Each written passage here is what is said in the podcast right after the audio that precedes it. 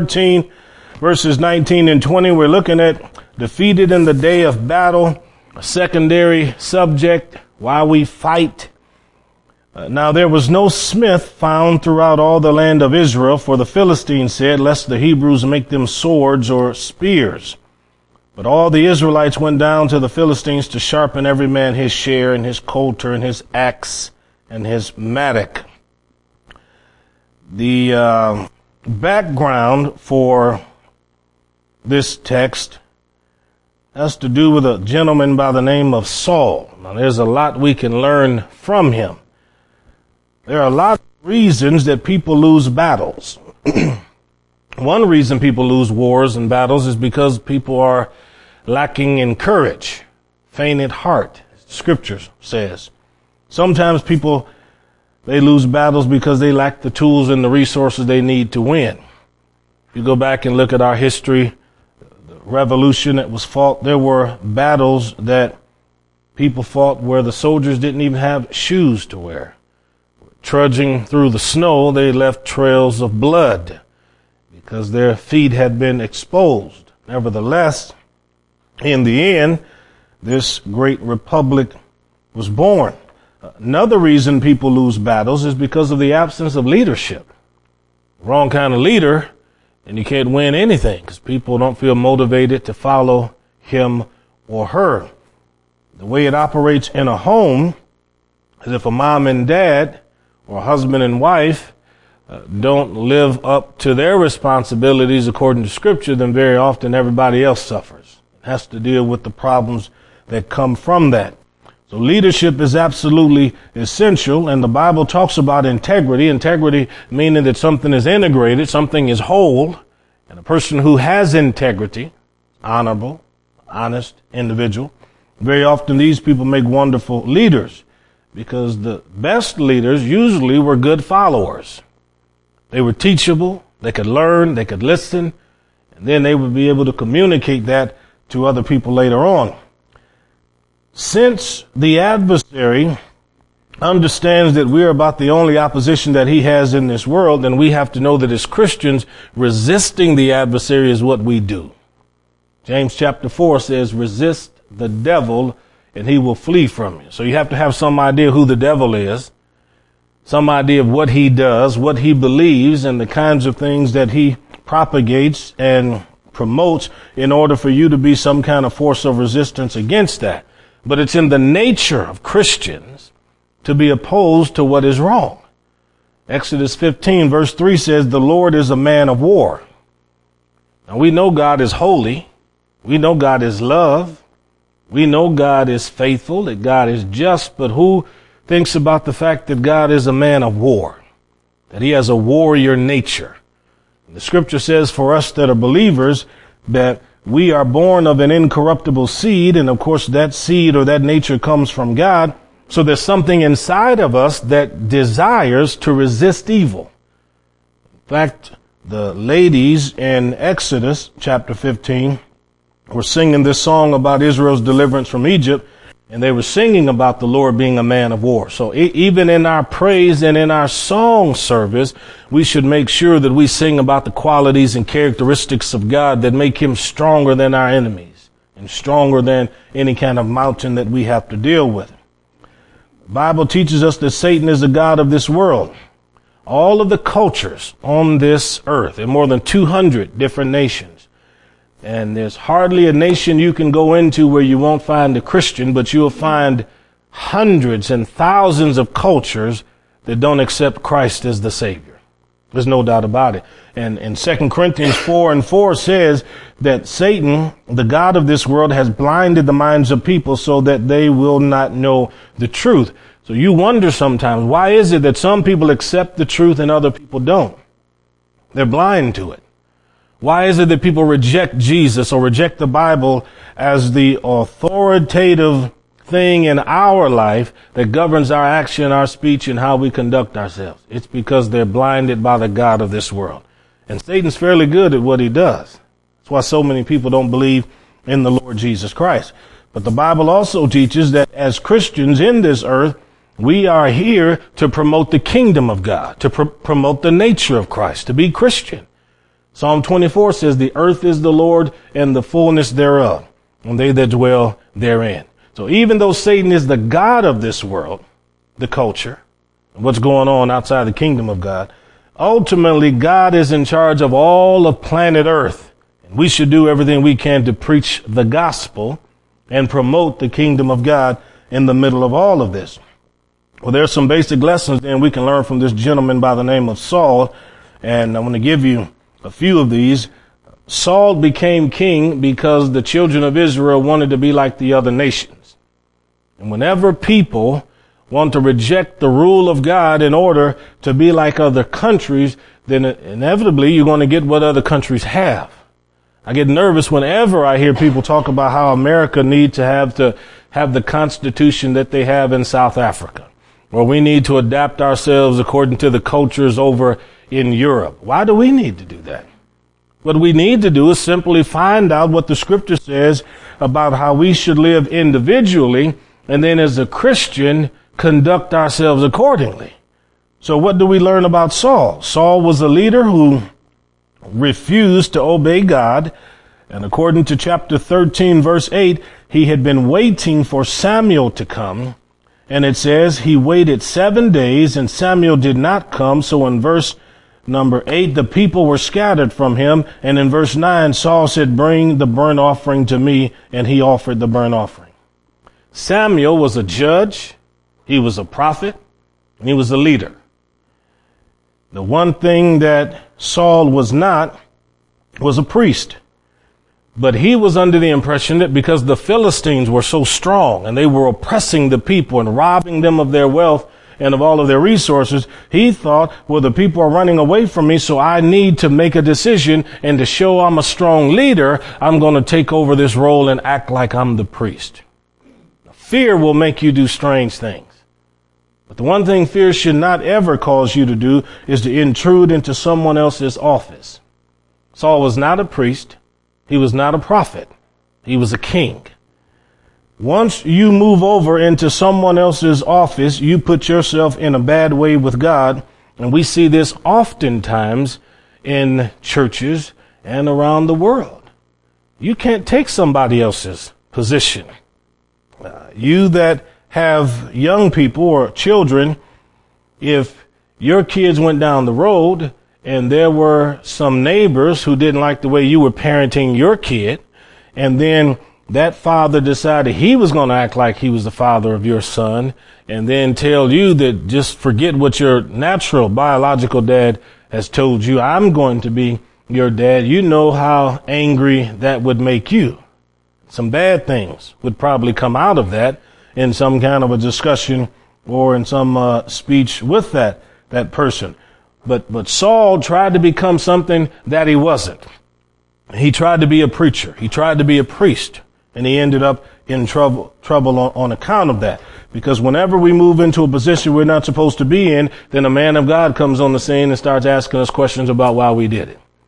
Now, there are hundreds of people, I'm sure, that are in pulpits that probably shouldn't be in pulpits, and God alone knows who they are, but it, it will only, it will take a man of God to speak to them about that.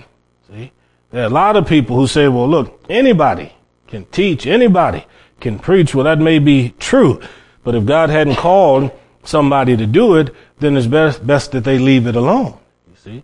Sometimes we can do more damage than we can good. Uh, James even said everybody shouldn't have a desire to be a teacher because they're going to be judged with the greater judgment. The, the man or woman that stands in front of people and talks to them about God puts themselves in a position where people are probably going to listen to what they're saying and follow some of the things that they're teaching. But if what someone is teaching is error, then you're also going to mislead a whole lot of people. And so it's a, it's a very important thing to consider. So the man of God comes and says to Saul here in verse number ten and then over in eleven, he said, what have you done? And Saul goes on to explain, I saw that the people were running away from me, so I decided to act like you. Interesting, though. Interesting. Very, very interesting. In the sense that Saul was walking by sight, you see, by sight. if what you see is going to always determine what you do, then the adversary is going to do everything he can to produce fear in your life. And fear is not something we receive from God. The Bible says God has not given us a spirit of fear, but one of love, power, and that of a sound mind. And when we're afraid, we make hasty decisions. Let somebody lose their job and they, they're, they're, you know, confronted with a lot of bills they got to take care of, and they're afraid about how they're going to handle this. Fear will put, will push you into positions that later on you may wish you had avoided. In fact, it'll put you in positions sometimes where you'll be twisted and, and contorted in all these different ways, and then you'll never even be able to recover from some bad decision that, that you've made. And Saul, because the people were running from him. See, that's, that's the problem. He, he's a king and he expects people to stand by him, but because they were turning away from him, he thought if I did this, these folks would love me more. But that's not the key. The scripture is very plain that if we do what God tells us to do, God touches the hearts of the people to believe and stand in faith also. So as a Christian, sometimes you have to stand alone, but you don't want to do like Saul. Stand alone because you're standing in fear. You want to stand alone because you're standing in faith, because you're trusting God and believing.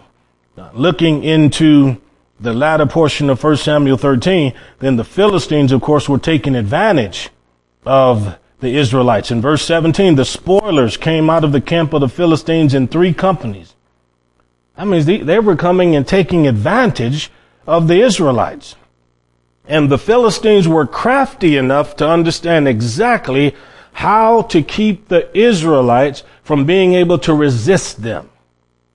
They knew what they needed to do to keep a people subjugated so that they could not fight back.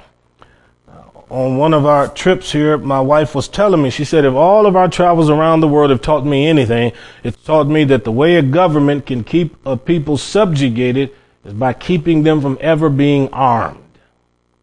Think about that. See, if all the weapons are owned by the folks in government, then quite naturally, then the people don't have the ability to look after themselves. Now, don't misunderstand me. This is not a message on why we need to raise a new militia or something like that. I, I'm, I'm trying to get to a point here, which which which you'll see here here pretty soon. But the, the Philistines understood that if you're going to keep Israel in a place of servitude, number one, you've got to get rid of all of those that are able to make weapons. The smiths, the blacksmiths. Now think about this. fifty years ago, probably not even that long ago, most, most small towns had some kind of a smith. See? And they did all kinds of labors, creating all kinds of things, whether it was horseshoes for horses, or whether they, you know, had something they were putting together for other types of uh, farming equipment, but the average town had those. But through the processes of time, a lot of these businesses kind of lose out. There, there are a few towns around here where you can still find a good welder that that uh, is, is profitable and and uh, very industrious in what what they do. But the Philistines understood we have to remove the ones that are able to make the weapons. Get rid of the people that have the ability to create things. Then the second thing is get rid of the resources that produce all of these weapons. So the Philistines were smart. Now let's get rid of the blacksmiths, and then let's make sure that they don't have anything that they can use to create any kind of weapons to stand up against us. And that means, of course, that whenever there is a tool that needs to be made or sharpened, they've got to come to us, the Philistines. They have to come to us. So the Philistines empowered themselves by spoiling their adversaries. And the children of Israel were mentally and physically defeated. They were depressed, and there was nothing they could do because they didn't have the ingenuity to say, let's rise up and let's try to resist these folks. And the Philistines knew that. And that is one of the basic teachings of this right here. So when you go around the world, there are a lot of countries where they do not want their people to be armed. But then you look at a nation like ours, from a natural standpoint, there are very few countries that would want to invade America simply because there are a whole lot of folks out here in these little small towns that have an arsenal and an armory that's greater than some small countries. Yeah. I, I had one lady in the church, her husband had, had talking to me about weapons one time. He said, Pastor, he said, I've got a whole lot of stuff in my house. I said, well, what do you have? He said, well, let's suppose somebody's breaking in the house. He said, I, he said, I've got enough right there in the bedroom to get me to the kitchen. And he said, if I get to the kitchen, he said, I've got enough in the kitchen to get me downstairs in the basement. And he said, if I get down in the basement, he said, God help anybody that's at the top of the stairs when I come up. That's what he told me. That's what he told me. Well, all I'm saying is, as long as you can keep a people without any kind of means of defense, you can destroy them. Now, from the natural perspective, then, Paul says in Ephesians that we don't wrestle with flesh and blood, but against principalities and powers. So in the latter days today, we're not fighting with people physically as Christians. In this culture today, what we're having to resist are ideals, and we're having to resist beliefs, and we've got to stand opposed to them. And the scripture says that this book right here is our sword. Now think about that. This book here is the sword and is your only true means of defense, and the world wants to control how you use this sword. They want to control what you believe about it. They want to control how it is that you you teach, how it is that you preach. That's why over on the West Coast here, not too long ago, they, they wanted to pass that law that said in the churches, the Christians would not be able to sell any material that would lead to the change in the orientation of anybody's when, when it comes to their gender. They, they, they were going to pass the law that said the preachers can't preach against same-sex stuff, and so on and so forth. But that was finally defeated as the Christians stood up in California against that. But the world understands that if we're going to control the nation, you got to control what people believe. And that is why they start as early as possible with our little ones. Now, we praise the Lord for all of our Christian teachers in the public school, and we pray for them all the time because they're having to wrestle with all of these strange and odd ideas that people have to deal with, as well as in other business arenas and, and vocations in this world. But we, we want to ensure that we know that it's a task for a church to take people for basically a couple hours a week and try to get the word of God in them strong enough so that they can combat what they're facing in the culture every single day. And the average church is not able to do that. Our kids deal with secularism all day long, and then they deal with it on television. Adults deal with it all day long on the job. Then they have to deal with it on television and in the media. And we're constantly having to renew our minds with the word of God. And by this, we're taking God's word and we are allowing God's word to speak to us. And this book, since it is a sword, we do not go to the world to get their permission to sharpen it or to use it. But the world will say something like this. Well, that verse was for fifty years ago or two hundred years ago, but we don't, that verse isn't for this generation. That's what they'll say. What, what they're saying is, We, we, we don't want you using that blade in this generation. If, if you get too excited about God and you believe in the anointing and the power of the Holy Ghost, then there'll be people say, you, you just really need to calm down because religion just doesn't give that much excitement now. You shouldn't be so, so, so pumped about serving God. And somebody else will come along and say to you, well, well, well, look, if, if you're going to serve God, you don't have to be a fanatic about this. I mean, goodness, go, going, I go to church. I go to church at Easter. I go to church at Christmas time, and every now and then grandma comes by and I go with her, but we, we don't have to do this thing every week now. See? What's wrong with you folks? That, that's the key. And that, that's a culture that is saying to you, they're unhappy with how you're resisting that culture. And this world wants to take the Bible out of your hands. Now, I know they want to do that because we see over and over again, we have one new Bible every year that has to come out. There's always a continuation of trying to change the, the verses or the words to create sentences that don't offend anybody. I was I was writing a review here recently for the, the fourth edition of the, the, the latest, um, what is it, the Oxford Study Bible. And so I was reading through some of the notes they had on that, and they had kind of changed a lot of stuff in Romans chapter one to make it seem like, well, you know, the only reason Paul uses language to to promote what seems to be traditional uh, male-female marriages, because more than likely in his time, first century Rome, he probably never knew any homosexuals. That was that was their belief.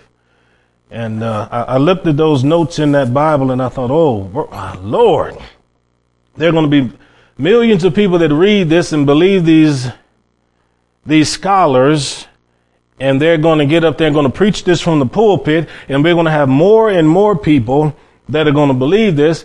And what that means is we'll have blades that have been put out by the Philistines that remove from the believer this this cutting edge message that the scripture actually does provide for us. A good friend of mine was telling me just last week, in their church in Canada, the pastor and his wife had been there fifteen years. Think about this, fifteen years. They didn't have any kids. However, they, they were strong on the family and biblical marriage. And after fifteen years, it got back to headquarters in their denomination that they did not promote the Canadian legal uh, statute, which says you can't use any kind of language or read any verses in from the Bible that are offensive to people who are in same-sex unions or have parents in same-sex unions. So after fifteen years, they removed him from the church, and they said he's got to go back to school for reconditioning. Think about that. That means we're, we're taking him out of the pulpit to put him back in school to get his thinking in line with the denominational frame of thought. Well, that was the, the, the, the Presbyterian church up there in Canada. But that's directly connected with the Presbyterian Church of America here, who is putting the pressure on that group there. So I'm saying that the, the reason we're losing battles in our culture over and over and over again is very simply because we've allowed the Philistines to, to take the Smiths out of the church. We've gotten rid of the true preachers. We've gotten rid of our true believers. Fathers have abdicated their roles and responsibilities. Mothers have become quiet when it comes to these things. And on account of that, everybody's kind of shivering in the dark saying, I know these things that are going on is wrong, but what can we do to stop it? Well, you can pray. You can believe God. When you talk with your family, you can lovingly and tactfully explain to them what the scripture says. If somebody can quote to you a, a statute from the Supreme Court, you can quote to them something the Bible says. If a friend can tell you something they learned from a doctor on television, you can quote to them something Paul says. Everybody has a basis of authority.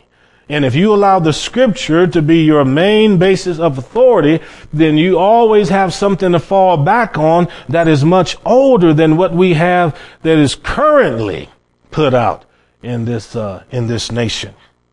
So this is why, as believers, we stand against what the adversary is doing. Now, I, I know how this operates. I, I see it. You know, here is somebody runs a grocery store or a barber shop or something in a small town, and he or she may hold uh, beliefs that are out of step with what uh, some of the customers and people like that may may hold.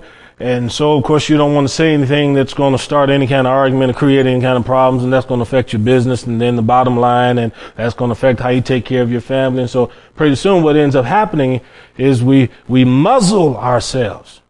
But, folks, I'm telling you, the church, the church in the heartland is one of the last places where the truth of the gospel can truly, truly be proclaimed without people being ashamed of what they believe. But in the last thirty years, you've seen more and more of the invasion in the church where headquarters is sending preachers who don't believe in the virgin birth, who don't believe in Jesus' sinless life, who do not believe in Jesus' atoning death on the cross or his resurrection or his ascension. And they're sending preachers like that into the small towns and into some uh, speci- specifically uh, conservative churches in the big cities in order to little by little begin to change what people are believing. And if you listen week after week to someone saying something like this, well, you know, the Bible is filled with a few myths and legends too. If you hear that for a couple of years, Sunday after Sunday, eventually what goes in is going to come out. They sow that into your heart. It's going to come out through a harvest, and pretty soon you'll be you'll be saying also, well, you know, I mean, really, do you, do you really think a, a whale swallowed Jonah? I mean, they had to have made that up. See, that that's what happens over a period of time. You're saying, well, Pastor, do you believe the Bible when it says a whale swallowed Jonah? If the Bible said Jonah swallowed the whale, I'd be preaching that. That's all it is. See, this the, the, the scripture is about trusting God by faith. When when someone asks you for prayer, and you lay hands on them and pray, you pray not on the basis of what you see as an affliction in somebody's body. You pray on the basis of what God's word has said, and you believe that God can make them whole. When you're witnessing to someone who's a sinner, you don't look at how many sins they've committed and say, there's no way on the earth God can save somebody like you. You explain the gospel of Jesus Christ to them, knowing that the same blood that saved you and brought forgiveness to you will bring it to them also. That's the way this works. And folks, if we lose our gospel, we don't have anything else. We don't have anything else if we lose our gospel. So the people in Israel, they stayed in bondage so long as they were afraid to fight until God finally raised up a deliverer. To imagine a world where there'd be no blacksmith, or even a world where there's no cobbler, or a world where there's nobody to take take care of the meat or something like that, or a world where you don't have somebody that knows how to handle a spear or sword or shield. By getting rid of that smith, they got rid of the ability for people to defend themselves. I don't like to be pessimistic when it comes to some of this, but when I look at more and more the the direction that our nation is heading in, I can't help but wonder if one day a preacher is going to be in jail because they preach the gospel in this country. See? I, I just wonder if if one day out here, if there'd be a little kid that wore a T-shirt that said, I love Jesus on it, and be sent home from school or suspended. See? And primarily, that is because we have people in positions of power that would rather go with the tide rather than have to stand up for what is right. See? It's a whole lot easier to just be a little bit of refuse floating down the stream, you know, just being carried about with all all of the, the, the river and everything like that. It's totally different if you're going to be a salmon. You're going to try to swim upstream to get back to the place where you were spawned. And we should always be making our way back to Calvary, back to a place of sacrifice, back to that place where Christ died for us and where any commitment we made to him, we, we understand that he has not asked us to do anything that he himself has not already done. He says, take up that cross and follow me. He's saying, you're not doing anything I haven't done. I have not asked you to sacrifice anything that I have not already sacrificed. So to put God first is the most important thing that we as Christians can do. Amen? Amen. Let's, let's hold fast and hold firm to the faith. Let's not be discouraged by what we hear or what we see. And let's keep one another encouraged throughout the week and throughout the month when we come in contact with each other, because in these last days, finding people of like faith or similar faith is getting harder and harder to find those. For me as a pastor, for me to get around other preachers, it's hard to find preachers that want to talk about God. I'm talking about preachers. When I get in a room with, with ministers, uh, many of them want to tell vulgar jokes, see? They, they, they want to gossip about what's going on in different churches and tell you every bad thing that so-and-so is doing in the church and all that. I have no stories like that. I don't engage in any of that. Typically, I get up and walk out when that stuff is going on, because when, when I'm with ministers, and we, we, we should be talking about the things of God. We've got the cure for the ills of this community, for the county, folks. And the answer is Christ. It's not arguing about whether or not the board is going to let us paint the Sunday school room a lime green. See? And splitting the church over something like that. Praise God. All right, let's have a word of prayer. Oh God, how wonderful it is to be able to love you and to know you. We're happy we were able to spend a little bit of time tonight in fellowship, not only around the word, but also in this good food that we had. But Lord, we pray that you be with each one of us until we gather again. And we are happy that you opened each of our eyes today. Help us to continue to grow in grace as well as in knowledge. And we do all of this for the Lion of Judah that became the Lamb of God. In Jesus' mighty name, amen, amen. Praise the name of the Lord.